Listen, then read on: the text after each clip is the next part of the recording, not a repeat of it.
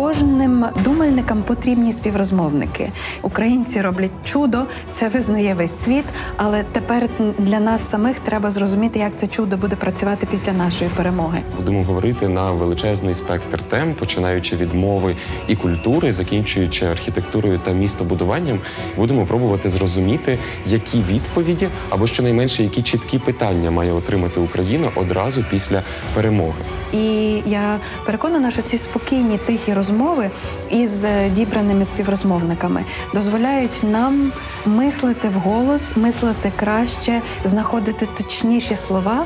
Це Ірина Старовойт, мене звуть Володимир Біглов, і у нас для вас є плани на завтра. Абсолютно всі погодяться, що те, що відбувається з нами останні вісім років, і особливо останні кілька місяців, ми ніколи не забудемо. І більшість погодиться з тим, що українська перемога стане найбільшим, найяскравішим враженням для кожного українця та українки на ціле життя. Але сьогодні у програмі Плани на завтра ми вирішили говорити про пам'ять. Пам'ять не асоціюється з майбутнім. Найчастіше вона асоціюється з минулим. Чому так важливо сьогодні говорити про пам'ять? Ну напевно, тому що е, для того, щоб людина була повноцінною, для того, щоб народ був повноцінним, у нас має бути пам'ять. Наші спогади це також наше рухоме майно. В час, коли багато е, українців втрачають свої доми, втрачають свій зв'язок і укорінення, спогади це те, що ми забираємо з собою. Але скільки потрібно минулого для майбутнього? Яка тут пропорція? Які тут правильні формули? Про це сьогодні поговоримо. Якщо ми подивимося до енциклопедії, то дізнаємося, що складне слово комеморація це акт трансляції того, що група хоче увиразнити про себе з метою ідентифікації. Сьогодні будемо говорити про комеморацію, простіше кажучи, про пам'ять, як ми запам'ятаємо цю війну і майбутню перемогу, як ми пам'ятаємо українські революції і початок української незалежності, як ми пам'ятаємо ХХ століття, що нам потрібно забути, а що належить згадати наново, і в який спосіб, зрештою, пам'ять може увиразнюватися у нашому житті, бо не лише пам'ятники говорять про пам'ять, але й символи, ритуали, освіта, пропаганда. Сьогодні говоримо про пам'ять у програмі Плани на завтра. Мене звуть Володимир Біглов, це Ірина Старовит. А нашими співрозмовцями сьогодні буде Микита Білий, студент Українського католицького університету, культуролог, і Христя Рутар, викладачка кафедри культурології Українського католицького університету, і також проектна менеджерка фундації стратегічних змін. Отож, е, починаючи розмову про пам'ять, може навіть треба вмотивувати в нашій розмові плани на завтра. Для чого потрібна пам'ять? Чому не можна йти і одразу дивитися тільки вперед?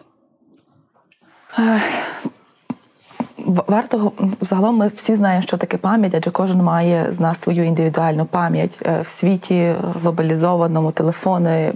Ми, ми, ми розуміємо, що пам'ять гаджета вона теж є обмежена. І Володимир згадав про те, що треба забути. Тому в контексті говорення про пам'ять ми теж будемо напевно е, реферувати до того, що є процес забування умисного е, чи чи зверху, чи чи, чи волонтеристського, чи чи ні. І тому е, ми сьогодні говоритимемо не про індивідуальну пам'ять, але не тільки і не стільки про індивідуальну пам'ять, а про пам'ять суспільства, про те, як суспільство пам'ятають, як культура спричиняється до того, що існує щось таке, як колективна пам'ять, культурна пам'ять пам'ять і е, власне. Е, ще з Моріса Альбвакса, такого дослідника, е, ми говоримо, ми, знаємо, що є соціальні рамки пам'яті, тобто люди пам'ятають в межах своєї групи, в межах колективу, спільноти і в контексті подій, які ми сьогодні переживаємо, теж важливо, як ми, як спільнота, будемо формувати і транслювати цю пам'ять. Тому, е, думаючи про завтра, е, думаючи про те, що ми маємо. Передати цю нашу пам'ять, навіть якщо це не наша індивідуальна, якщо я не пережила буквально того, що ми спостерігаємо через зв'язок, е, нам треба вже думати про те, як ми як завтра про це і ми будемо пам'ятати, і наші спадкоємці, спадкоємці пам'яті. Коли я йшла сюди, я також думала про те, що культурна і політична пам'ять це також про цінності. Адже ми передаємо в майбутнє, ми транслюємо далі те, що вважаємо важливим, те, за що ми готові поборотися. Як ви думаєте, Микито, як відбувається ця селекція? І чи змінюється вона з роками, з десятиліттями? Що ви спостерігаєте з е, своєї точки зору? Е, насправді тяжко відповісти на це, на це запитання, оскільки ем, процес пам'яті, як на мене, відбувається. Ну, тобто, сама пам'ять і процес запам'ятовування, потім пригадування відбувається в кожного індивідуально. І ну, якщо говорити про спільну пам'ять, спільний досвід, навіть я би так краще сказав, оскільки задавалося питання. Е, чи варто пам'ятати? І чому варто пам'ятати? Чому не варто йти якраз вперед, е, не дивлячись назад? Е, На мою думку, е, досвід, спільний досвід допомагає не робити спільних помилок. Тобто, в цьому плані. Ну, тобто, якщо ми, наприклад, йдемо прямо, ми не дивимося назад, там десь ми впали, ми йдемо прямо, і ми знову впадемо, якщо ми не запам'ятаємо, що ми там впали. Таким планом.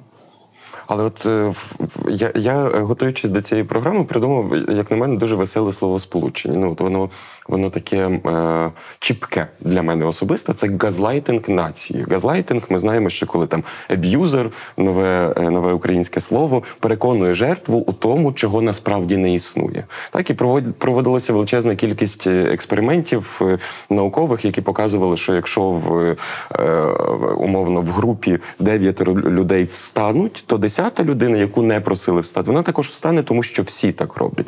І от е, напевно, те, те е, продовжу е, запитання е, пані Ірини. Нас газлайтили все 20 століття, якщо розібратися, так Е, особливо це відбувалося е, з радянських часів, але нічого. Ми маємо три революції, і ми е, зараз маємо неймовірне об'єднання нації в межах цієї е, величезної е, величезного вторгнення Росії на нашу територію. То е, де, де отут цей конфлікт? Як ми, маючи стільки травм попередніх, стільки стертого з нашої пам'яті, можемо бути такими українськими і ефективними?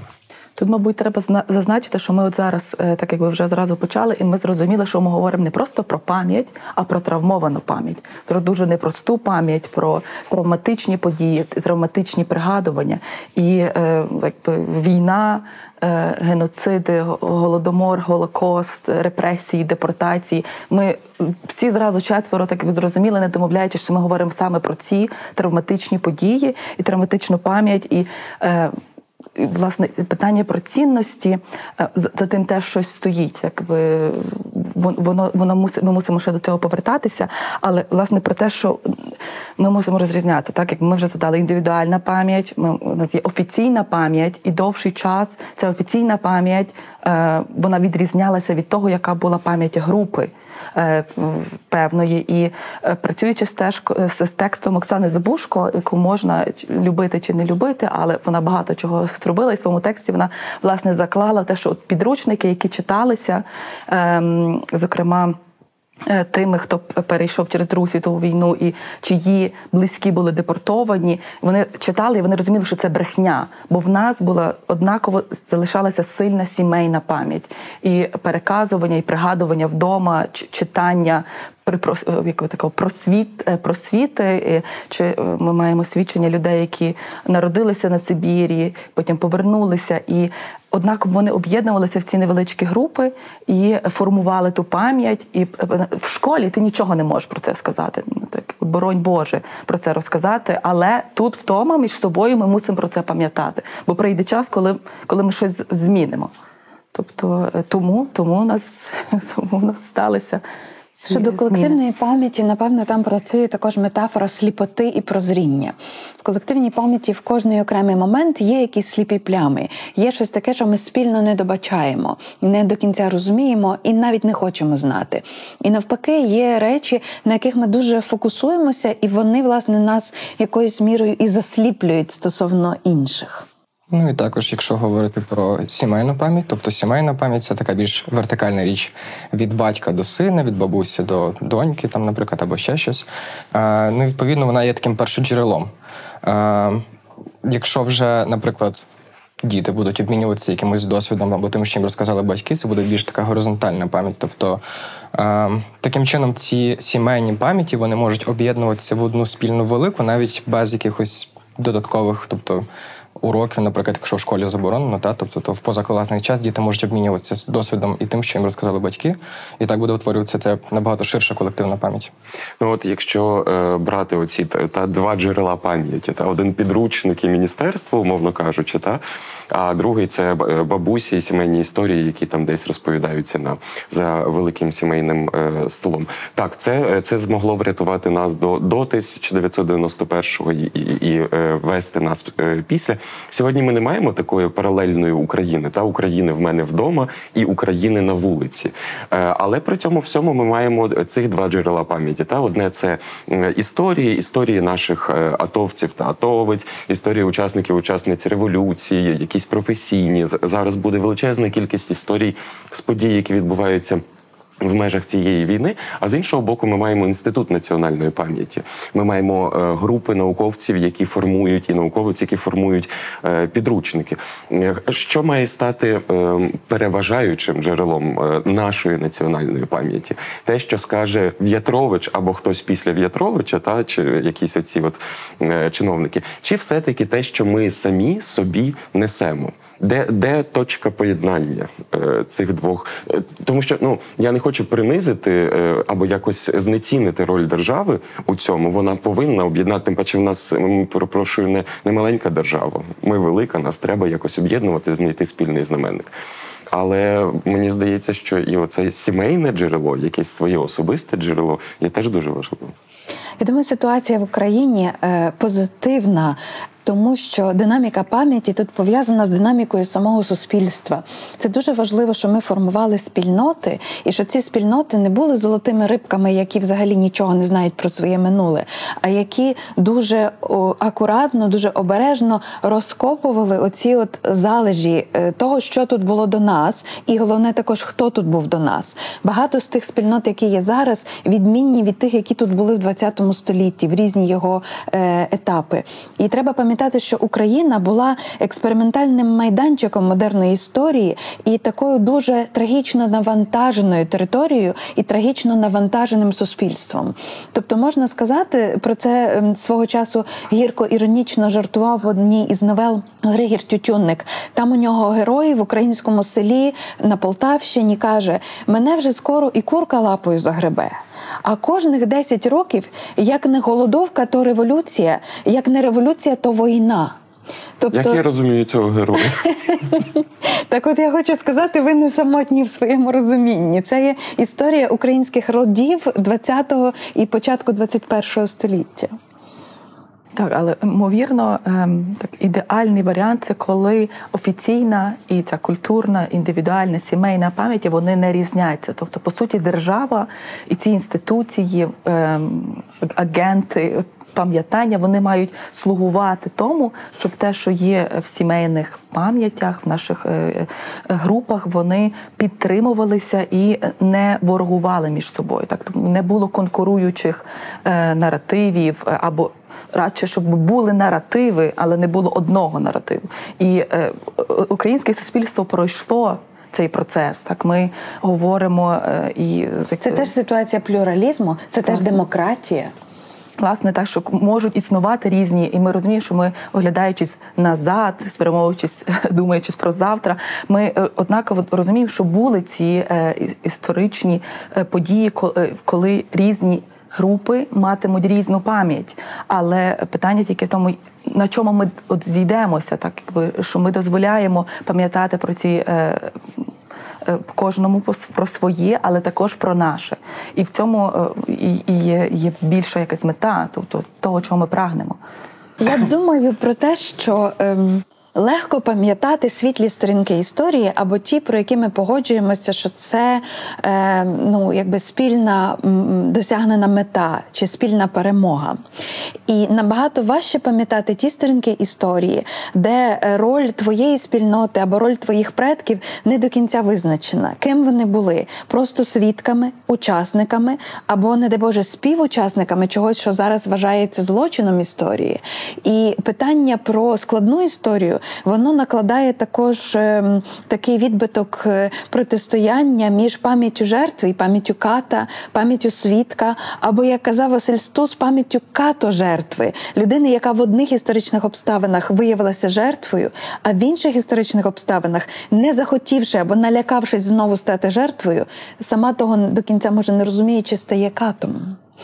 І я бачу, що в українській пам'яті цього власне є на надзвичайно багато наладовано, і нам треба пам'ятати, що припустимо відома формула, так романічна формула, була про злочин і кару в Достоєвського. Але я себе теж запитала: там немає поняття вини, злочин і кара. А от усвідомлення вини є чи немає? Історичні поразки іноді приводять до усвідомлення вини. І німецьке суспільство, наприклад, тут є дуже хорошим прикладом для ХХ століття. Що можна зробити з своєю трагічною історією? Що можна зробити з історією, яка пішла не туди? Як можна в наступних поколіннях ем, працювати із цим таким ем, е, детонуючим матеріалом історії, так який може тебе знову і знову зіштовхувати на шлях реваншизму? І навпаки, як можна поставити знаки обмежувальні туди не ходи, бо там нічого доброго не буде. Ми вже там були. Якщо вже ми зачепилися за е, німецьке суспільство, там останнім часом на кожне друге відео на Ютубі обговорює досвід німецького суспільства і як е, росіянам і росіянкам доведеться цей досвід переймати. Я насправді є великим песимістом у цьому питанні. і Я зовсім не впевнений, що вони будуть їздити до Бучі великими групами і дивитися, як там е, чи до Маріуполя, як там усе відбувалося. Але в мене таке питання: а, чи повинні ми, готуючи е, якусь основу для пам'ятання усіх цих подій, та кінця 20-го, початку 21-го століття в Україні, думати про те, як е, що ми маємо зробити, щоб їх правильно пам'ятали наші північно-східні сусіди? Чи це не наша справа? Нам треба буде багато чого винаходити. Мені здається, що ці сценарії, які вже були, на які ми рівняємося, які ми зараз намагаємося е, працювати за тим, е, озираючись назад, і подивитися, от е, окей, була якась погана подія, трагічна подія. Як про це пам'ятали? Ми зробимо так само, воно не спрацює. Воно не спрацює також е, через те, що ми думали, якщо б в час Другої світової війни був інтернет, то голокост би не стався. Але е, зараз, е, і коли вчора, власне, слухаючи одну з дискусій про візуальні матеріали, і, і раніше була фотографія, і через те, що вона сталася, через те, що вона була, е, це був вже доказ. І доказ, і пам'ять, і і про це вже не сперечались. Так, фотографія, яка є на танго е, смерті Винничука, е, це доказ е, Нюрнберзького процесу, і ніхто не ставить за сумнів, що це реально, е, реально сталося. І власне через це. Але зараз ми маємо. Дуже багато фото доказів, і що ми чуємо, це неправда, це фотошоп, це фейк, і е, тому нам треба буде придумувати нові докази, що те, що сталося, воно сталося, і про те, як про це пам'ятати, теж треба буде придумувати нове. Звичайно, рекомендується. Фіксувати, записувати е, те, що відбувається з нами в щоденник. Е, Є низка гарних ініціатив, які це продукують, але також е, про ці комеморативні практики.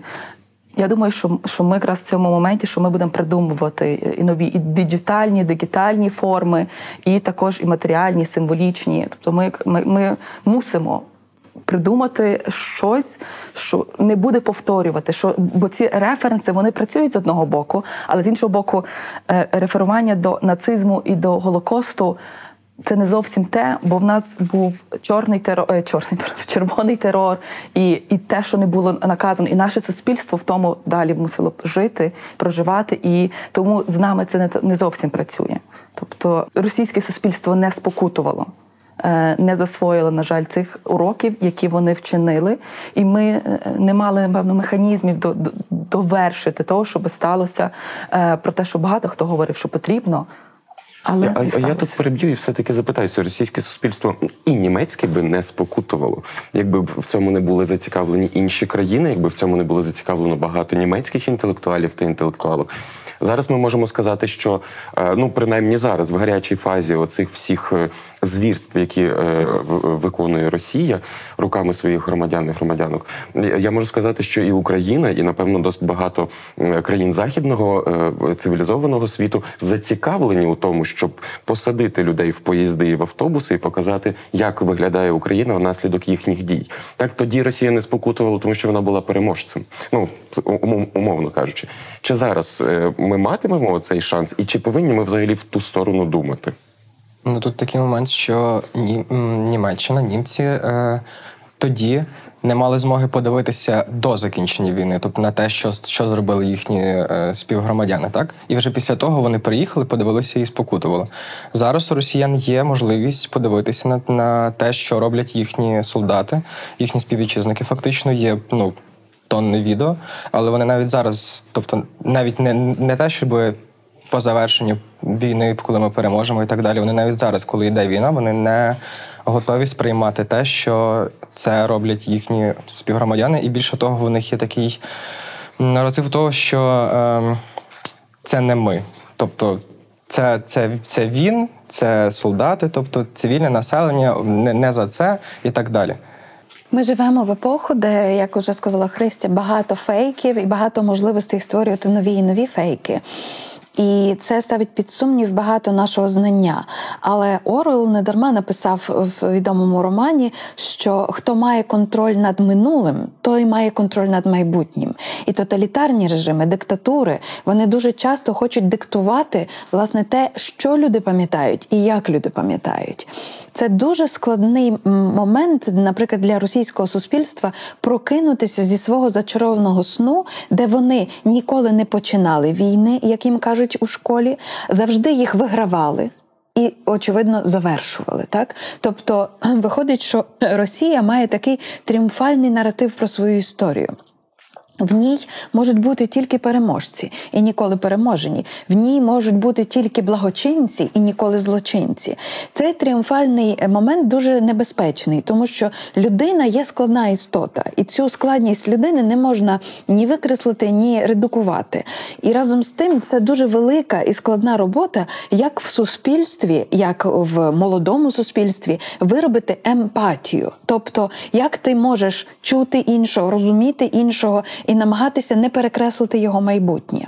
Мене в школі і в університеті вчили, що ми живемо в такому світі, де вже Напад більшої країни на меншу або намагання перекреслити існування якоїсь країни практично неможливий. Максимум, що може статися, це цивілізовано якась країна може поділитися на двоє, як Чехія зі Словаччиною, зробити е, документи, за, і зробити референдум і у вільний спосіб вирішити: у нас немає спільної мети і спільного дому. Ми роз'їжджаємося з цієї комунальної квартири у дві різні. Або можливо так через декілька років зробить Бельгія. Натомість, е, те, що ми переживаємо зараз у цій війні, це є страшенна архаїзація, це є величезний відкат назад у тому, яке суспільство будували за останні 80 років після закінчення Другої світової війни. Оце гасло ніколи знову, яке фактично заблоковане, так яке ніколи знову, ніколи знову і ось знову. Якщо якщо повертатися з е, безнадійних територій на території повні надії і е, майбутнього, тобто сюди, я пригадую, коли в Україні почали говорити про. Вшанування героїв е, Небесної Сотні е, почалися дискусії про те, що ще недостатньо часу минуло. Ми ще не маємо достатньої історичної відстані на те, щоб тверезо і спокійно подумати про те, як комеморувати цю, е, цю трагедію і це явище. Скільки часу має минути для того, щоб ми могли сісти отут в барі Бунт і обговорити, як ми будемо увіковічнювати ці події? Мабуть, якщо є ця дискусія, що потрібно увіковічнювати, значить е, цей процес вже почався. Так, тобто, якщо зібрались двоє і говорять, що потрібно щось вшанувати, потрібно про це пам'ятати, і потрібен тільки такий спосіб. Проблема в тому, що ми навчили нас навчили, чи ми навчені думати лише що от. Пам'ять дорівнює пам'ятник. Але Роберт Музіль написав, що немає нічого більш невидимого, ніж пам'ятник. Тобто е, і це теж якби ми повинні пам'ятати. Ми повинні пам'ятати. Ми повинні пам'ятати. Поставимо пам'ятник. Ми поставили пам'ятник. Ми вже не повинні пам'ятати. Ми не мов би то Так. віддали. Він стоїть. е, Ми прийдемо раз в рік. Це звичайно дуже такі ем, сталі е, знані. Практики, ритуали, які звільняють спільноту від і ми не можемо щодня пригадувати тим паче травматичні події. Тому, е, якщо якусь групу, те, що буде щось візуальне, е, матеріальне, символічне, що допоможе пропрацювати, то ймовірно. е, Треба з тим працювати і, і, і рухатись в тому напрямку. Проблема в тому тільки, що потім ми маємо ем, щось через декілька років, що ми вже хочемо обдумати, пересмислити, але в нас вже щось чавунне стоїть, і ми вже не знаємо, як далі з тим працювати, бо ми не можемо. Тому, тому зараз. Існують якісь нові нові е, види пам'ятання, комеморацій е, і е, перформансів чи культурних актів, які навіть краще працюють, які дозволяють діалог і е, дозволяють пропрацьовувати це минуле. Але для великої кількості людей потрібен, потрібен пам'ятник. Потрібно щось матеріальне і велике, і чим більше, тим, к- тим краще. Тобто тут це, це дуже складна матерія е, того, що. е, Мабуть, що в нашій такій тоталітарній свідомості, так ці великі пам'ятники, які от, власне теж нічого за собою більше не несли, крім того, що там стоїть пам'ятник. Е, тому, тому я вважаю, що нам, нам, нам прийдеться придумати і, і осмислити, сформулювати деякі нові е, формули пам'ятання, аніж просто пам'ятники. Масштаб того, що ми переживаємо, підказує нам, е, що ну, якби старі форми пам- пам'ятання вже не завжди спрацюють. Ми маємо також нові технології, нові костелі пам'яті, які можемо використовувати. Наприклад, там QR-коди, наприклад, віртуальні майданчики. Так, ми маємо зараз також площадки електронні, де можна скидати свідчення, скидати фотографії, скидати ті самі е, особисті досвіди і історії, верифіковані тим, що це я прожила, це зі мною сталося. Чи може це допомогти краще? Чи можна сказати, що, наприклад, вірменський геноцид був беззахиснішим перед е, доказовою базою, перед формуванням своєї е, повноти історії, ніж якщо ми думаємо про сучасну е, війну і, і докази злочинів цієї війни? Я думаю, що однозначно можна сказати, що зараз ситуація значно краще, ніж була тоді. Оскільки, е, хоча, в принципі, вона дуже схожа, і зараз люди втікають і біжать куди тільки можуть, виїжджають за кордон, як ми можемо бачити. Але тоді. Е, тоді все було трошки, не знаю, більш просто чи що. Ну тобто, однозначно і можливостей було менше. Наприклад, е, засвідчити, сфотографувати, зняти відео неможливо було. Е, Забрати з собою всі ці свідчення, лише ну, хіба ж на словах пояснити людям. І то, коли втікали з території Туреччини, то люди знали вірменську або турецьку мову, а втікали в основному до Російської імперії, російської не знали, і кому що розказувати не зрозуміло. Зараз в такій досить глобалізована, глобалізованому світі, і в часи технологій можна дуже багато всього і засвідчити, і розказати. Тут мені здається більше питання того, що е, індивідуальні історії людей, які вони засвідчили, вони можуть дуже сильно знецінитись в цьому інформаційному потоці, тому що. Е, як можна, наприклад, порівняти людину, е, в якої сталася трагедія в Бучі, і людину, в якої сталася трагедія, наприклад, не знаю, в Маріуполі або в Запоріжжі? Це не співрозмірні речі, але, ну, наприклад, Буча, вона зараз просто в такому інформаційному мейнстрімі. Тобто тут, тут питання того, наскільки буде оцінюватися, вивищуватися одне над іншим. Тоді як тоді, ну тобто, в за часи вірменського нацизму, наприклад, е, всі ці речі були набагато, м, тобто їх було набагато тяжче дістати. Свідчення, наприклад, вони були більш унікальними, і вони більше були цінувалися. Тобто різні записи, е, документи, фотографії надруковані, наприклад, хоча не у всіх тоді були фотоапарати і так далі. Це е, Микита на- нам дав дуже хороший і дуже складний пас. Та? Я про це теж е, е, часто думаю. Про е, е, давай поміряємось травмами, умовно кажучи. Я нещодавно з літературознавицею Ганною Люрою про це спілкувався, і вона пожартувала сумно, але вона каже, що оце міряння є навіть між тим, хто скільки часу провів в бомбосховищі. Не говорячи вже про те, що я, Володя Біглов, живу у теплій квартирі з гарячою водою і їжею е, у центрі Львова. Е, а, а люди в Бучі чи в Маріуполі е, топлять сніг для того, щоб зварити каву на подвір'ї біля могили своїх сусідів. Е, Тут питання, який спільний спогад стане спільним знаменником для всіх, щоб не розділити я воював, ти не воював, я не волонтерив на 100 тисяч, а ти на 10, а об'єднати нас у цій трагедії і у цій майбутній перемозі. Які, я- що має стати цим конклюженом? Тут треба зрозуміти, що ми не маємо конкурувати між собою. Так, якби коли ми говоримо про конкуренцію пам'яті і жертв, дуже часто ми говоримо про різні. Е, Суспільства, різні групи. До прикладу, спрощую, е, сподіваюся, нікого не ображу. Так, Голокост, велика трагедія. І ми про це говоримо. Українська голодомор теж велика трагедія, і ми мусимо теж про це говорити. Тобто воно зазвичай відбувалося в таких конкуруючих наративах. Хоча ми зараз говоримо, що це мають бути спільні, е, спільні речі. Тут ми маємо розуміти, що це наша спільна травма, і ми старатися, звичайно, е, створити майданчик для е, висвітлення, проговорення історії кожного. І ми всі будемо в цьому стані посттравматичного, але ми ще там не є. Ми ще в травматичному. І тому зараз, якби ми говоримо, і я теж впевнена, що про це треба говорити і зараз.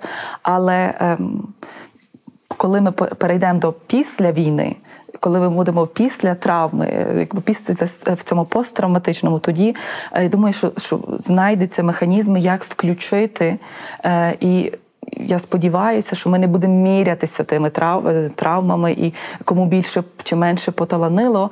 А Просто ми, ми зможемо вже зосередитися, що от зараз ми можемо про, по, дозволити і, і є потреба того, щоб кожен проговорив е, те, що він пережив, чи вона пережила, і ну не знаю, доцінити чи не доцінити це не добре слово, але просто так воно справді зараз є, і ми можемо просто лю, е, люд це лють. Лють за те, що сталося таке, і, і кожен індивідуально проживає е, так би, те, що відбувається. І зрозуміло, що той, хто ем, фізично досвідчив і психологічно досвідчив ці, ці страшні речі, але ем, ті, хто менше це досвідчили, воно впливає теж. І тоді наше з нами е, завдання проговорити і створити. ро- Пересказати ці історії, бо теж я, я собі думаю, що ем, не завжди будуть мати люди змогу розказати, що з ними сталося, тобто переказати свій досвід. І ем, тобто ми всі позиції свідків, тільки якби ці, якби класифікації свідків різні. Тобто такого теж ще не було, бо мене, мене дуже багато маємо моментів, коли ми можемо е, мати таку різну класифікацію свідків. Просто ми мусимо говорити, ми з позиції українців говоримо. Ми говоримо з позиції, що ми всі в цьому. Ми, е, ми прагнемо, щоб ми перейшли до наступного етапу. Ця велика катастрофа повномасштабної, абсолютно нелюдської війни проти всіх правил, вона наче об'єднала українців ззовні під тиском цього цієї зовнішньої агресії. Ми зараз всі в одному ковчезі. Ми всі рятуємося і намагаємося е, врятувати і, і вижити одні е, разом з іншими. Це величезне зрушення українців всередині України. Так ми маємо близько 7 мільйонів внутрішньо переміщених осіб. Це також величезне зрушення українців назовні, і ми ще навіть до кінця не можемо уявити, що буде далі, так які будуть ці розказані історії. І е, ми вже можемо, це дуже позитивно, що ми вже можемо себе трохи кипкувати, трохи іронізувати, і е, що ми робимо з цього приводу якісь меми. Так, там молода жінка, яка каже, Боже, е, коли я казала, що я хочу до Великодня схуднути, мандрувати Європою, е, там е, матюкатися при мамі, то я не це мала на увазі. І е, коли ми думаємо про те, що буде далі, так то треба розуміти, що пам'ять є. Е, е, е, чимось, що ми постійно якби мусимо між собою передомовлятися про неї. Це не є щось заморожене, як згусток досвіду, як якийсь там не знаю ДНК-код, який ми передаємо в майбутнє в певному контейнері. Так, так воно не виглядає. І це дуже важливо, що пам'ять вона має нашарування. Сам факт, що ми вже були жертвами в історичних обставинах, дає нам те, що називається інтуїцією жертви. Багато хто не вірив, що Росія нападе таким чином. Але ті, хто міг собі уявити, що якщо вона нападе, то буде отак.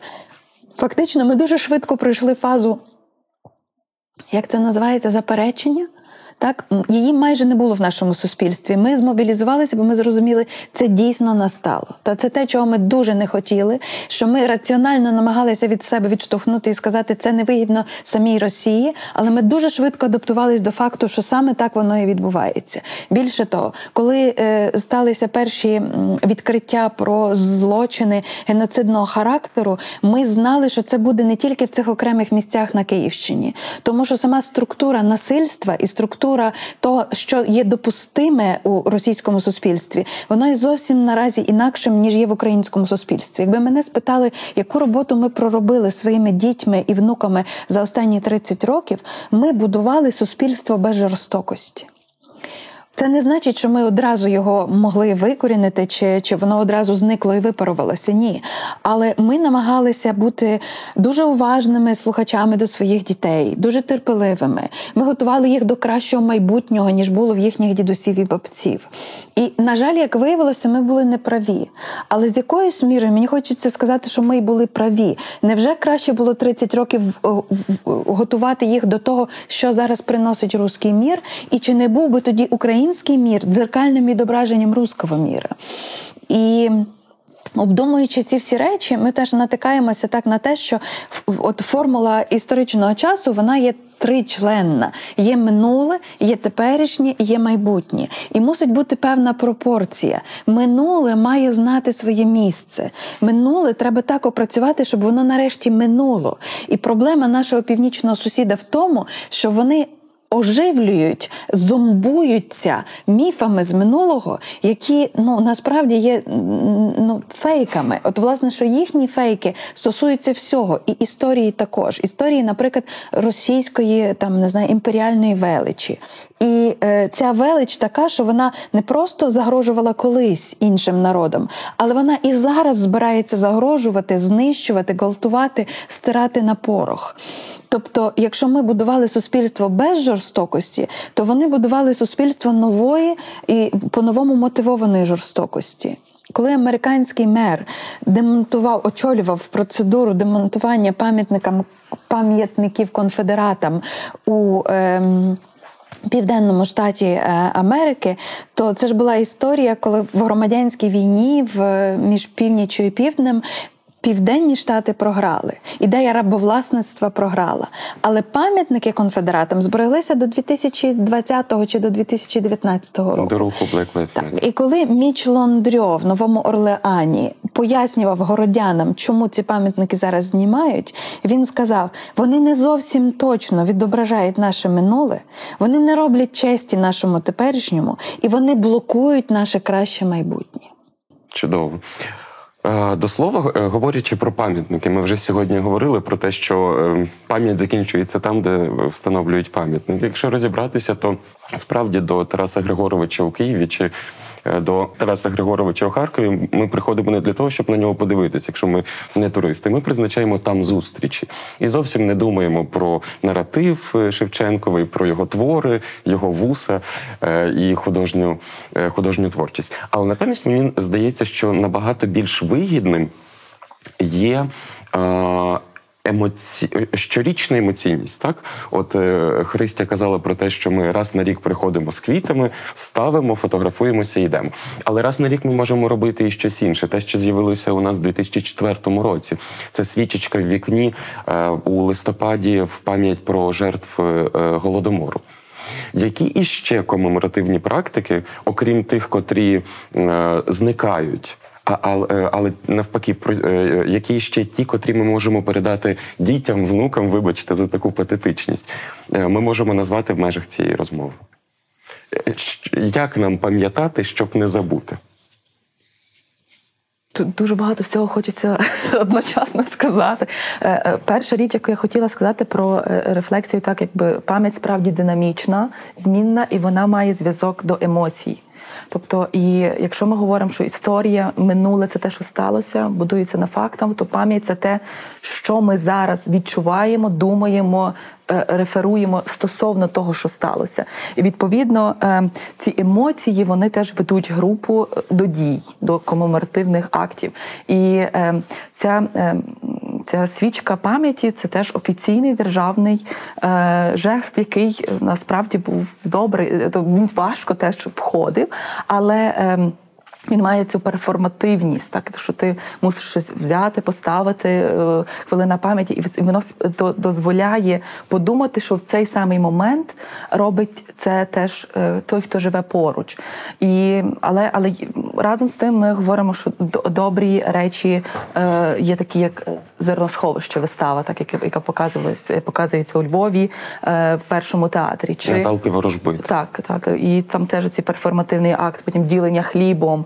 Ем, який е, змушує тебе, сидячи в залі, теж долучитися до того, що відбувається, і те, що ти немов би то спостерігаєш. Ем, Прийняти це в себе. Так, і бути сопричасним. І, власне, Микита і я е, цього року, це було цього року. Е, ми долучилися до такого проекту ем, з театром е, Денеда. Це проект е, театр пам'ятання Амстердамський. І їхня ініціатива 27 січня, День пам'яті жертв Голокосту, разом з молодими людьми робити перформанси, які є базовані на усно-історичних свідченнях. І ем, тобто тут це теж робота пам'яті, вона так, якби ми маємо цей день офіційний, коли ми е, говоримо, що це важливо зробити, але також вона йде підготовка. Тобто, спочатку ми зустрічаємося з людиною, е, беремо інтерв'ю, яка була свідком чи свідком. Е, свідка, бо е, теж ми приходимо до епохи, коли свідки відходять. Їх вже дуже е, мало, і в нас чи радше ми говоримо про поняття постпам'яті, коли вже не той, хто був безпосередньо, чи кого це індивідуальна пам'ять, а той, хто прийняв це як пам'ять батька чи матері, чи чи там як внуки. І ми ми, хоті, ми мали робити це наживо, але були заборони. Тобто ми навіть зуміли зробити це і в. в в зумі онлайн, онлайн так використовуючи. І потім ми зрозуміли, що те, що ми могли змогли зробити онлайн, завдяки цим інструментам, воно вийшло і заангажувало людей краще. Чому? Бо свідчення, з якими працювали, це було свідчення людини, яка вже відійшла. Це була історія Миколи Петренка, львів'янина. Як він в своєму інтерв'ю мені сказав, що е, я один з найстарших львів'ян у Львові, бо він в 43-му році провів два тижні е, на Янівському таборі. Е, так якби транзитному таборі до Німеччини. Е, ось ну він говорив це теж жартома, бо е, якби тому ці меми є. Тому тому, тому ми зможемо це пережити, бо ми вже можемо це якось осмислювати через якісь такі жартівливі речі. Так і власне. Це теж дуже добрий спосіб е, осмислити, запам'ятати, передати. І власне ця історія, яка яку ми вводили на екран, і то було так, не мов би, от зараз людина з нами говорить, хоча ми розуміємо, що її історії вже нема. Тобто, це, це теж. Добрий, як на мене, е, момент. Зрештою, е, свічки чи принесення камінців до е, меморіалів Голокосту, приймаючи цю традицію іншого, е, вивчаючи цю культуру пам'ятання, ми теж е, е, робимо певні такі кроки, того, щоб прийняти цю пам'ять як свою власну. І тут добре працює така теоретична річ, як імпліцитний суб'єкт Микела Ротберга. Як ми як ми це. Це те, що ми приймаємо, ми всі розуміючи, що в нас є багато, ми можемо ідентифікувати себе з різними групами, так але ем, implicated, implicated subject, subject sorry. Тобто я... не той, хто з власної волі там був, там опинився, а ми є в цій історії трохи по неволі. Ми втягнені в цю історію. Але що ми робимо з тим, що ми втягнені в історію? Чи ми кажемо ні-ні ні, ми повністю не винні, нас то не стосується, ми наступне покоління, чи ми кажемо, ну, це не наша вина, але це трохи наша відповідальність. Це, до речі, часто можна почути, що у згаданій вже сьогодні Німеччині насправді е, всю покуту і усвідомлення цієї вини понесло не те покоління, яке було ем, активним у 45-му році, а їхні діти. Е, е, Це ж є ця історія, яку розповідав Філіп Сенс про те, що він знайомий з якимсь чоловіком, також дослідником, який носить фотографію свого батька, який був нацистом і, і карателем в гаманці. Не з великої любові до цього батька, а просто щоб відкривати і дивитися, яким я ніколи не хочу стати. Е, Але я е, хочу повернути нашу розмову ще е, для того, щоб напевно пояснити глядачам і глядачкам, чому так важливо говорити про пам'ять, і наскільки пам'ять є важливою у нашому повсякденні у вчинках конкретної людини, групи, в атмосфері, атмосфери в містах і так далі. Я не знаю, можливо, Ми- Микита, можливо, Христя щось про це скажуть. Я просто на початку війни, коли ми всі були у стресі, і ми не знали, чи закриються крамниці, і взагалі як, як, як зміниться наше от повсякдення. Оце. Е, моя мама в паніці спакувала всі банки, бульбу, е, ще щось і передала мені, щоб я точно мав що їсти, якщо раптом нічого не буде. І я пригадую, що. Ми з нею е, сміялися постійно. Нащо тобі купувати бульбу на зиму, якщо в сільпо та бульба є постійно? Нащо тобі крутити ці банки, якщо ти можеш закрутити дві на новий рік, щоб там були традиційні помідори? А тепер ми розуміємо, що а вона казала, мені так завжди спокійніше, бо вона була молодою мамою е, одиначкою в 90-х. Їй потрібні були ці продукти. Запаси. Запаси, так. І це очевидно, що наша пам'ять або хліб, який ми завжди доїдаємо, це ще з голодомору. Ми не можемо не доїсти хліб. Це мене дуже здивувало, коли я е, зустрівся з другом з Америки, який там з'їв два шматка е, яловичини і лишив тарілку. Я пригадав, що я в ресторані завжди доїдаю все до кінця. Мене так навчили. Це, це така, е, така частина культури. Так, от питання полягає в тому, а що в нашому повсякденні, про що ми навіть не замислюємося, є насправді результатом оцієї пам'яті, про яку ми сьогодні говоримо. Оцього затямленого назавжди. І, можливо, вже сьогодні не проговорюваного, але такого, що зробило нас нами. Крім хліба і бульби на зиму. Насправді, це якраз те, що називається постпам'яттю. І це якраз те, що я і Христина ми вивчаємо. Ну, Христина вже з цим безпосередньо працює. Е, та. Тобто ця річ, вона е, оцей от. Ем, Спирання хліба повністю, доїдання всього, що тільки є. Коли бабуся е, змушує фактично так добровільно, примусово внука щось їсти, доїдати до кінця і напихає в цього внука все, що тільки можна. Е, це насправді я зараз частково розповідаю і свої е, індивідуальні історії. Е, Коли батьки запаковують, коли батьки навіть в мирний час мають точно коробочку зі всіма документами, коробочку з ліками, і це все стоїть в одному місці, щоб в разі чого дуже швидко і мобільно поїхати просто.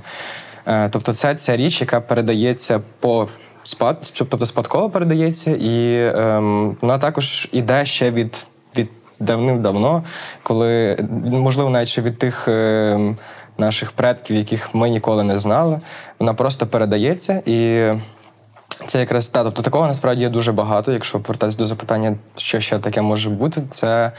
Е, Ну, як я вже сказав, тобто тримання все в одному місці, це може бути доїдання, переїдання, оскільки в нас є ця е, травма е, голодомору. Це може бути навіть така річ, як замовчування, тобто ці всі е, кухонні розмови. Та, тобто, коли, коли от розмова йде на кухні вдома, і не можна про це про те ж саме говорити е, на вулиці або де-інде, тобто тому, що ну там хтось може почути, або що про мене люди скажуть, і так далі. От Про цю постпам'ять я можу кілька речей ще додати. По-перше, я маленькою дівчинкою бачила запаси в свого дідуся, який народився в Першій світовій війні і пережив і ледве вцілів в Другій світовій війні. У нас на горищі завжди був запас мила, свічок, сірників, солі, цукру і постільної білизни. І я питала, для чого це? Я була ще маленька, і дідусь сказав: розумієш, коли гроші нічого не варта, це стає валютою. І я, звичайно, цього тоді не могла зрозуміти. Але ще одна річ, яку я спостерігала, це те, як старші жінки приносили саме певні квіти на могили або висаджували певні сорти квітів в своїх палісадниках, тому що їх любив мій батько, тому що їх любила моя замучена сестра, тому що це нагадує мені тето, навіть сам запах цієї квітки, так? Отже, це якась повторювана і справді ця перформативна пам'ять, дуже глибоко проникаюча, дуже зворушлива. Ми знаємо, наприклад, що люди, які в концентраційних таборах мали статуйовані номери замість імен, бо імена вони втрачали, а набували якийсь там порядок цифр, вони трохи зі здриганням дивляться на татуювання на руках молодих людей, бо вони не можуть зрозуміти, як можна самому добровільно віддати себе на таку тортуру, або ну що що в цьому може бути прикольного. І це теж дуже складні якісь моменти, як не передати свою травму далі. От я тепер оцінюю, що в моїй родині старші люди працювали над тим, аби надмірно нас не навантажити цим страшним минулим. І я собі згадала, що про пам'ять один з перших залишив таке своєрідне визначення Платон в одному з своїх діалогів. Він там порівнює пам'ять до воскової таблички гладкої, на якій досвід залишає свої відбитки, свої письмена. І він каже, що пам'ять дає нам глибину, мудрість і здатність навчатися. Якщо можна, я повернуся трішки, е, бо ми вже декілька разів задали про постпам'ять, і важливо, мабуть, ем, трішки дати контексту, що цей ем, термін, цей концепт зародився завдяки ем, коміксу, графічному роману Маус, який з'явився українською. Минулого року е, в видавництві видавництво і е, прийшов до Україн до українськомовного е, читача. Ем, і це комікс, який зображає євреїв як ем, мишей і тобто, Нацистів, такі, як котів. котів, так такому анімованому жаб. Е, стилі. Так і його намалював Арт Шпільман. Так, так. І, і це важливо, але е, важливо зрозуміти те, що це був син того, хто вижив, і е, ці спогади, і ця пам'ять, і ці історії ем, настільки з ним зрослися, так що в другій частині цього е, графічного роману він приймає теж цю маску е, на себе, е, приміряє цю пам'ять на себе. Але ще одна важлива важливий момент в контексті цього, що в штаті Коннектикут в Сполучених Штатах Америки. Ем, буквально так рік чи чи декілька деякий невеликий проміжок часу. Зараз загалом дуже важко з часом е, з літочислення у мене. І е, було заборонено в шкільній програмі е, звертатися до цього джерела як занадто жорстокого вульгарного, і там голі тіла, і обсесивна лексика. Тобто ми е, ми розкажемо про це іншим способом. При цьому, що це перший, мабуть, єдиний графічний роман, який отримав Пуліцерівську е, травм е, премію. премію з літератури. Так, тобто, це визнаний добрий спосіб рефлексії, якби який дав теж спосіб. Того, що це народився новий концепт і і, і нові розмови про це, але є нова цензура демократичній е, державі. Тобто це теж якийсь такий один е, те, що зі мною живе, і те, що про що я думаю, е, на, що ми мов би то рівняємося, нарікаючись на російське суспільство, але що є виклики і, і не тільки. Так, ми вже згадували про. про Теж роботу в американському в Штатах, так з, з, їхніми травмами і пам'яттю про Е, конфедератів і рабовласництво, про їхні пам'ятники. І це їхній пам'ятник копат стається тільки теж зараз. Ми його теж маємо тільки зараз е, можливість спостерігати. Галче, тут я переб'ю, бо в мене цілу нашу розмову крутиться Берлін в голові. Це одне з моїх улюблених міст. Це місто, в якому ти в повітрі відчуваєш е, свободу, повагу, е, сміливість. Це воно справді дуже безпечне для будь-яких людей, що дуже дуже цікаво. І при цьому всьому у Берліні ж не знищені пам'ятники. У Берліні була оця домовленість про те, що ми зберігаємо і ті, і ті. Це ти йдеш от по по вулиці, і бачиш якийсь цей радянський цей наш монумент слави на Стрийській у Львові. Ти думаєш, це ж Берлін. Як це як це вдалося без е, пам'ятникопаду у Берліні? І можливо, а ми не впевнені, що це так буде і далі. При всій демократичності німецького суспільства, але я думаю, чим далі за межу людяності переходить ця війна Росії проти України, тим менше сентименту і доцільності в збереженні таких пам'ятників буде. І наскільки я розумію, є різниця пам'ятей поколінь, тому що бабусі, яким за 80, пам'ятають прихід Червоної армії до Німеччини. І вони пам'ятають те, що для нас зараз стає негативною ревіляцією, що отаке можливо. Тому, наприклад.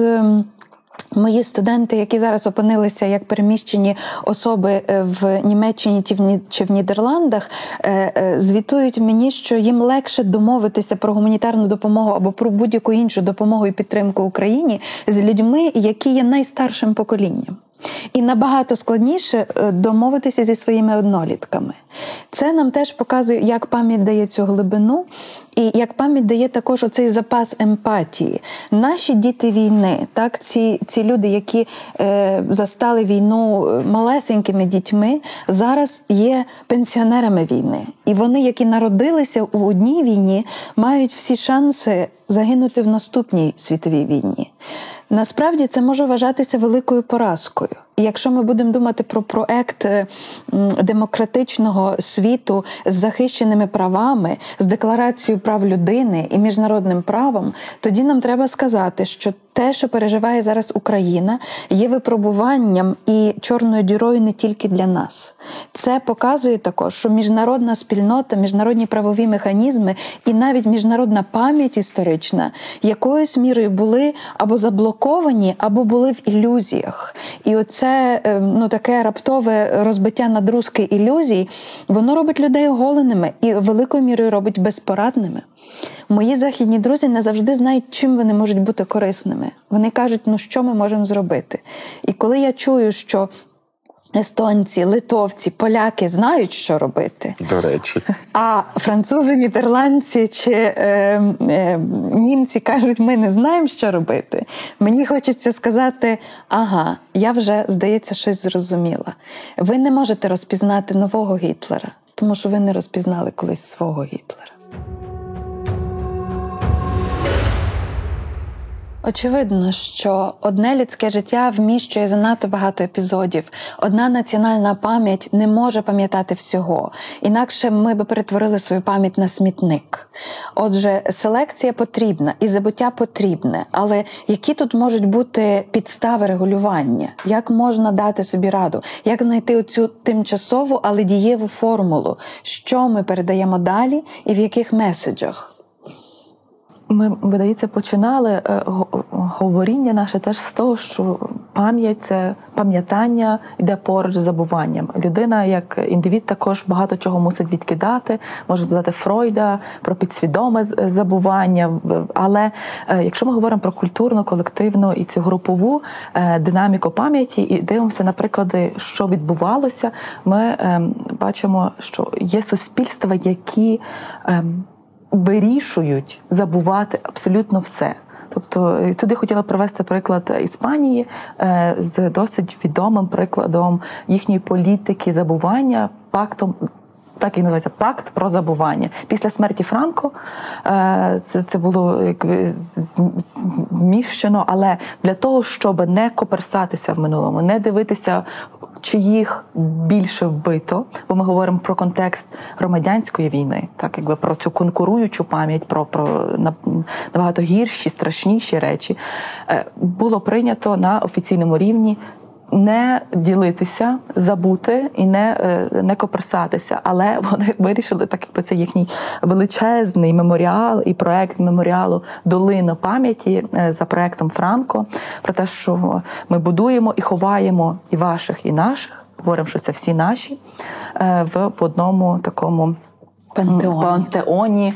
І е, попри те, що декого викопували буквально з ровів. Для того щоб переховати в цьому пантеоні, не ідентифікуючи, а просто ну якби ми розуміємо, що це не було пропрацювання. І зараз, завдяки, е, зокрема, до українського е, читача до, до, до нас це доходить через е, Струп е, про те, що е, Іспанія роз'ятрує власні рани, тобто, що однаково сімейна і родинна пам'ять ніколи не ділася, що є внуки, які знають, що їхні дідусь. Дядько, брат, десь там закопані в тигровах, проходить процес ексгумації, ідентифікації. Не, завжди, але тобто ми, ми що це важливо. І зараз ми теж повинні розуміти, що ми змушені так, якби кожного ідентифікувати, назвати поіменно. Ми не йдемо сценарієм могила безіменного солдата. Тобто е, сценарій забування е, ну, для нас це взагалом не наша, не наш, не наш бік, але бачимо, що для російського суспільства це нормально, так якби вони не хочуть е, ідентифіковувати своїх загиблих. Навіть якщо для нас це ворог, ми е, якби даємо таку можливість, зокрема в Бразилії.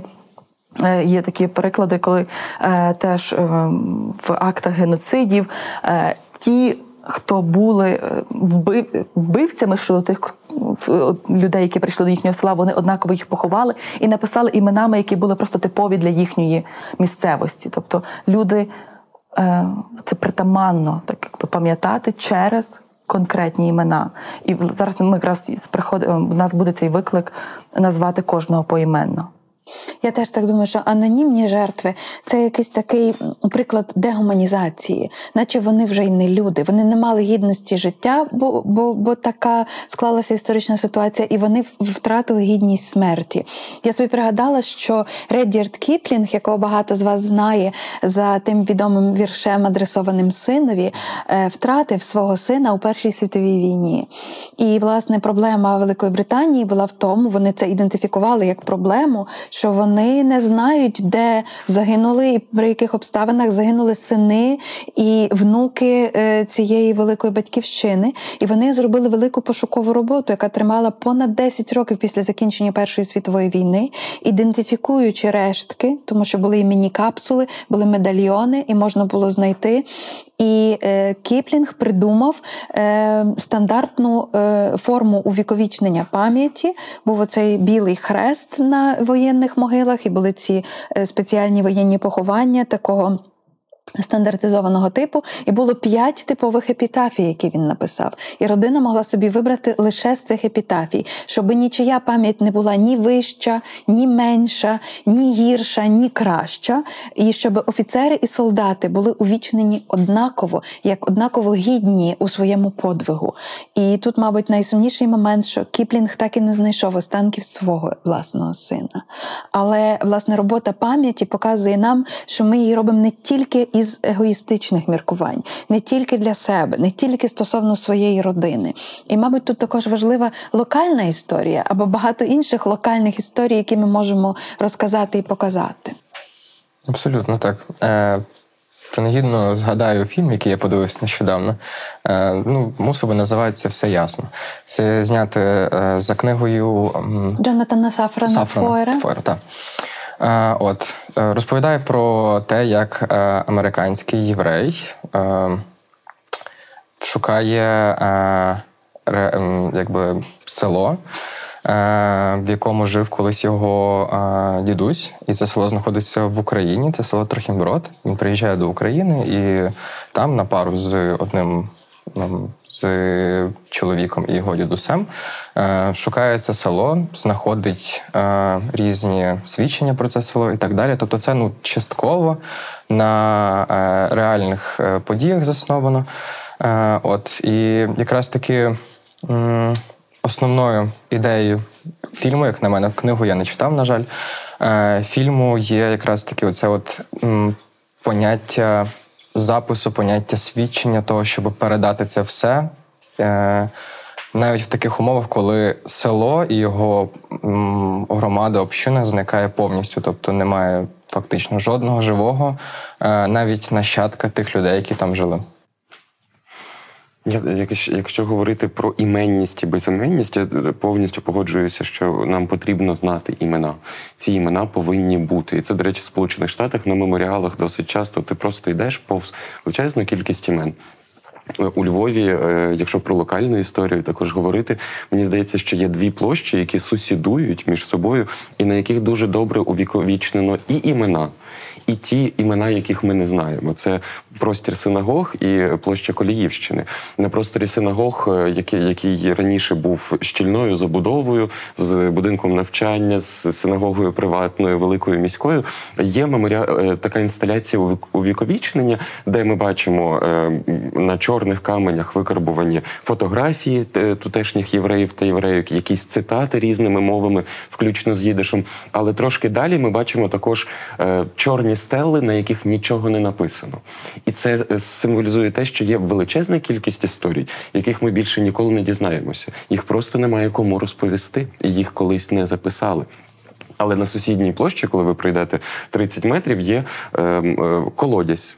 В, які, в якому колись єврейська спільнота, очевидно, мабуть, брала воду і так далі. І реконструюючи цю площу, е, автори та авторки, це проект Трехеріт був, якщо я не помиляюся, вони е, е, дали собі труду згадати тих людей, які жили в будинках навколо. І що дуже класно, на, цих, на, на цій криниці написані їхні імена І навіть професії. і навіть професія, але не написано прізвище. Мені здається, що це теж дуже зворушливий момент увіковічнення. Ми ж не називали сусідку е, Беллою Ойербах, скажімо так. Ми називали її просто лікарка е, там е, Пані Белла. Пані Белла. І вона там так і записана. І це просто такий спосіб. Е, Увіковічнення такого домашнього свого сусідського рідного, мені здається, теж е, доволі виграшний. Я думаю, що криниця пам'яті це взагалі дуже сильна метафора, тому що пам'ять дає нам доступ до джерел, тому що е, без е, живої води, без е, ну, власне, задоволення базової фізіологічної потреби, людське існування, існування спільнот неможливе.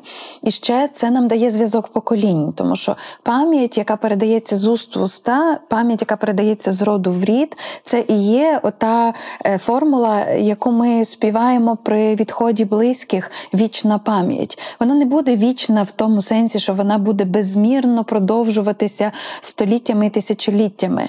Тільки окремі з нас будуть мати таку пам'ять, але вічна вона доти, поки є ті, хто нас пам'ятають. І тут, мабуть, треба сказати, що навіть стосовно пам'яті дослідники мають таке розрізнення, вона буває холодна і гаряча. От є такі історичні події чи якісь там факти, які нас не тригерять зараз, до яких нам зовсім байдуже.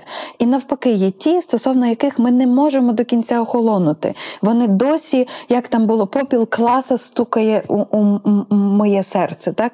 І от е, коли ми, наприклад, там чуємо про битву е, під крутами, то у 2022 році вона стукає нам в серце, тому що це знову ситуація нерівних сил, це знову ситуація, коли у нас менше зброї, але в нас дуже благородна мета, і ми захищаємо свою землю, свою спільноту і своє майбутнє. Я, до речі, тут е, інший приклад хочу навести. Е, Коли ми чуємо зараз, як звучить Ой у лузі червона калина. Ми знаємо всі цю пісню з е, у шкільних уроків музики. Але сьогодні, е, коли її співає лідер гурту Boombox, і коли вона звучить вже в Обробці Пінк Флойду. Pink Floyd, і, але, але, але навіть і без них. Ми, ми чуємо цю пісню зовсім по-іншому, тому що вона про нас. Вона не про наших предків, а вона про нас сьогодні знову. Оце знову ж таки ця гаряча пам'ять. Власне, ремарка. Цікавий момент, що в фільмі в бій ідуть одні старики, Биков е, співає один рядок Ой, у лузі червона калина, подаючи це як степову е, пісню, бо він ж сам з юга України. І насправді, е, ну, ймовірно, що він там зовсім інакшу мелодію виконує, але е, це якби як воно проникло і туди, так якби це стрілецька пісня. І зараз, ем, розуміючи про цей фільм, е, що він мав теж певну пропагандистську мету і формування певної пам'яті про війну. І зараз цей, ця, цей рядок «Ой, у лузі червона калина сучасних, сучасної, сучасної війни, воно дуже, дуже цікаво, е, м, цікаво сприймається. Цікаво, чи відчитають. Е, От в травні, дивлячись е, росіяни цей фільм, чи відчитають вони там ой у лузі червона калина, так і, і про що там йшлося. Але я хотіла би е, війти насправді з іншу, іншу точку, те, що говорив Микита, і те, що говорила пані Ірина, про Фоєра, Трохімбрід чи Софіївку, і про те, що вже було зроблено, і про нашу пам'ять. Я мала честь бути долучена, ну є долучена до такого ініціативи, яка називається мережа пам'яті. І це ініціатива, яка тривала, переродилася, бо до того вони назвали Захистимо пам'ять е, по збереженню місць. Масове захоронення часів е, Голокосту.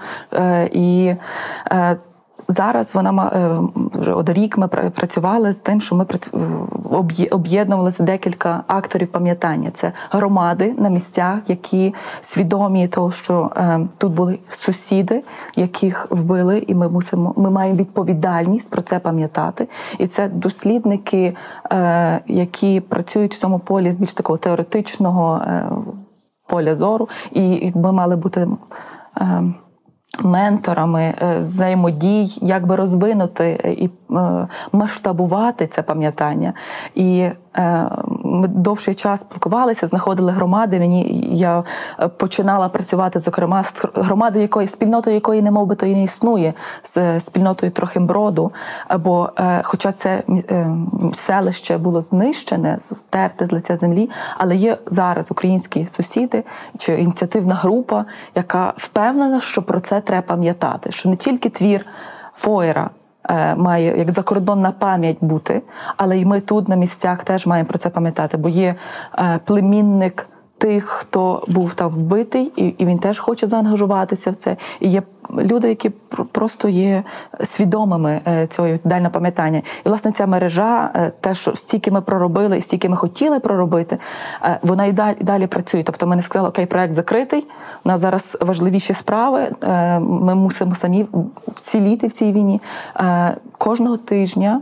Ті, хто мають таку звичайно змогу, ми виходимо на зв'язок і ми намагаємося підтримати цю спільноту. І завдяки тому я маю можливість знати, що відбувається в Охтирці, е, в Херсоні, в Києві. І е, я вірю, що ми зможемо знову з цими менторами, з цими громадами працювати не тільки з цією пам'яттю історії, яка була десятиліття тому, але й тому, що ми проживаємо зараз. Бо ми створили цю, цю мережу і цей Спільноти. і цю спільноту, яка буде мати цю спільну пам'ять.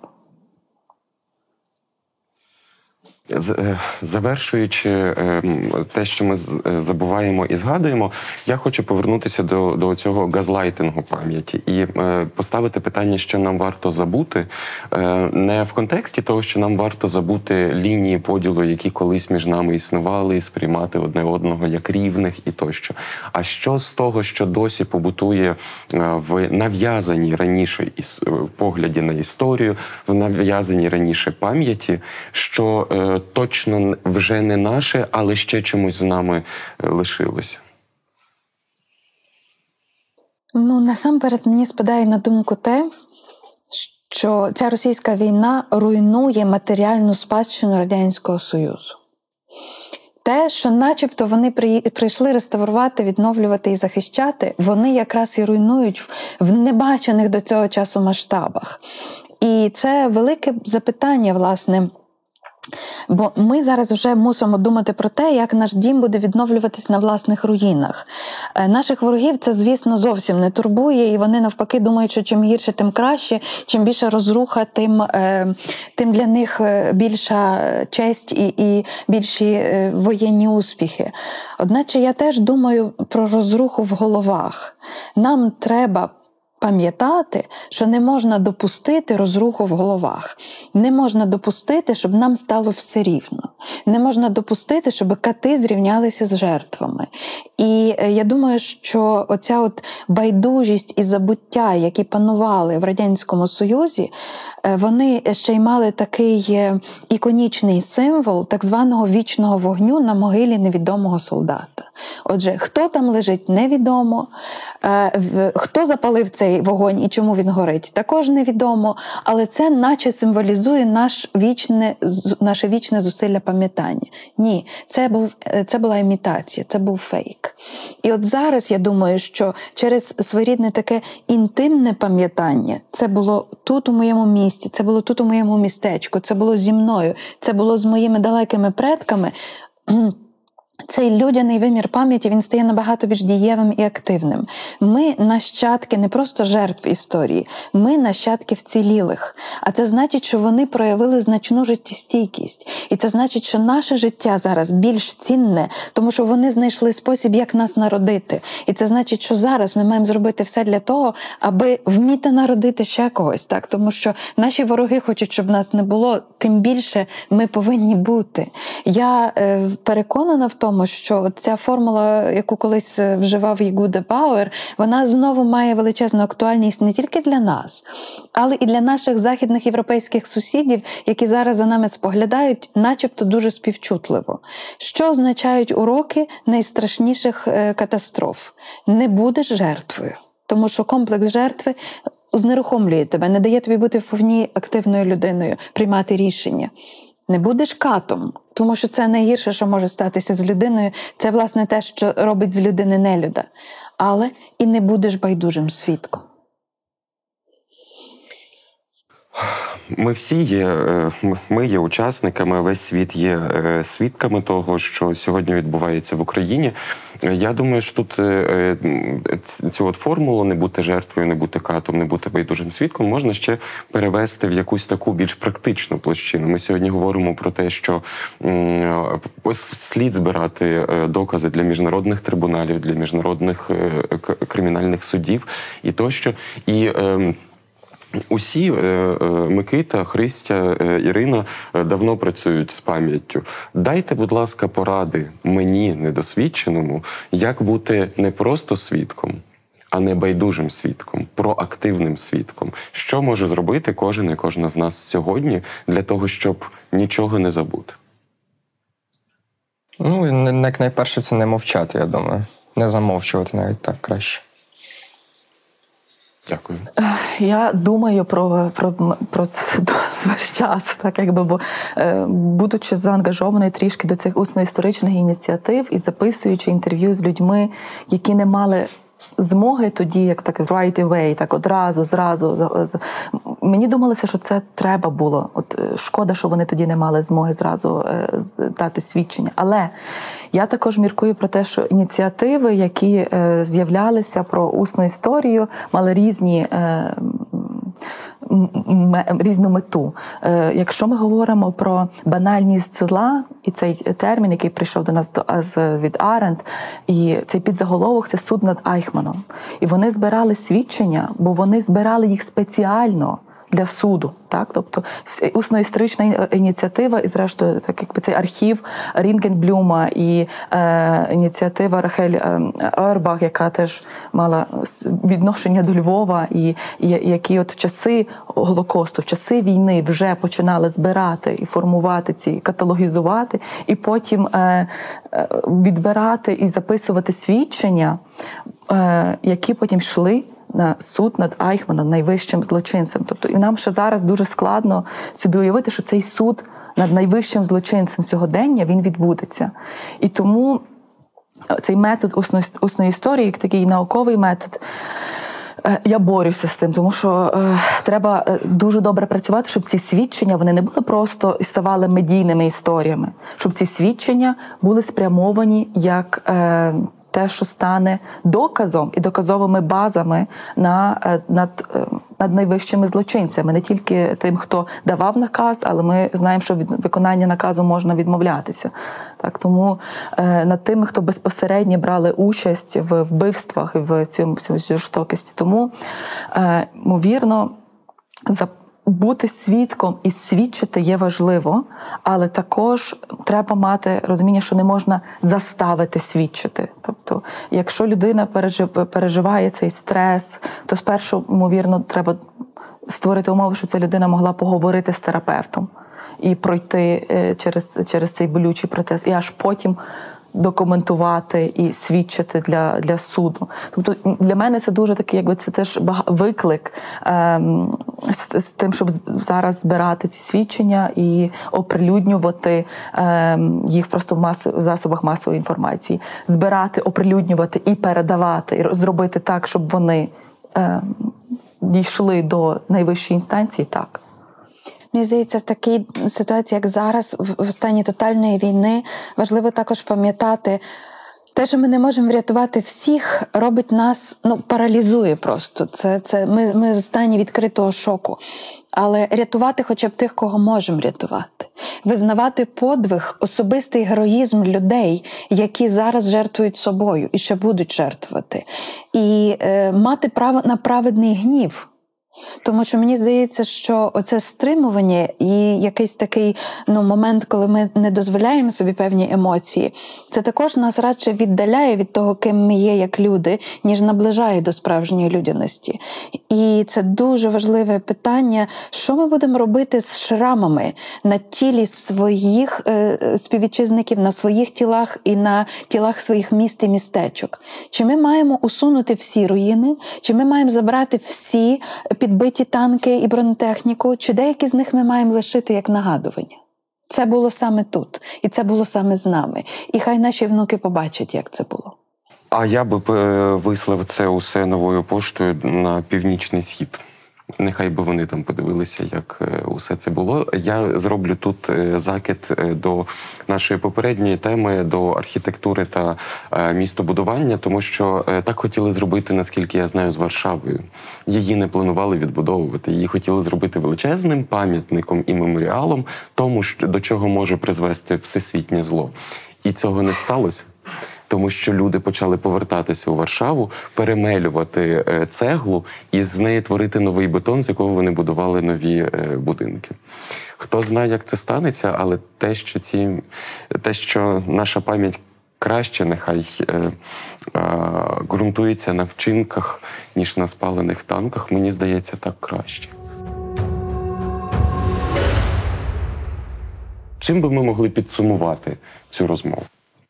Е, Підсумувати важко, бо ми багато сказали і багато залишилось за душками, так якби ми мусили щось винести і і не змогли всього сказати. Але е, основна річ е, пам'ять не мусить бути тягарем. Пам'ять, цей клубок пам'яті, він буде він буде важким, бо він буде травматичним. І нам одній людині, одній групі буде важко його котити. І е, ця метафора вже довший час є в науковому обігу, і саме зараз вона неймовірно актуальна. Так як ми говорили, і це те, що найбільше нас болить про цю конкуруючу пам'ять між нами, українцями, бо хтось е, зрозуміло досвідчує більш травматичний досвід.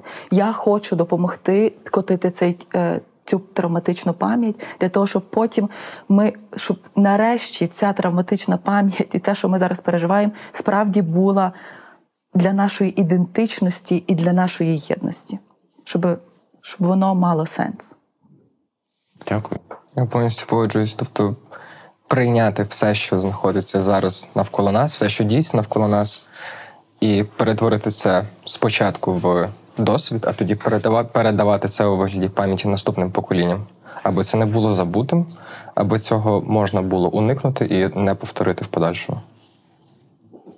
Адже пам'ять це не є щось таке, що сходить на нас як благодать. Вона потребує зусиль, вона потребує роботи. І можна побажати, щоб українці від сьогодні і надовго були пам'ятущим народом.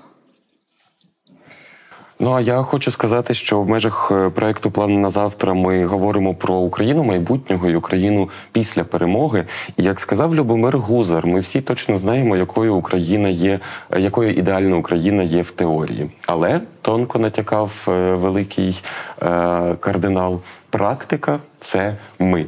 Сьогодні ми це Микита Білий, Христя Рутер, Рина Старовойт і Володимир Біглов. Важлива ідея, яку я для себе починаю розуміти глибше, це те, що ми працюємо над своїми спогадами. Спогади ми створюємо спочатку, а потім їх пам'ятаємо. Спогади ми акцентуємо, на спогади ми опираємося. І без роботи пам'яті пам'ять не працює. Пам'ять це зусилля.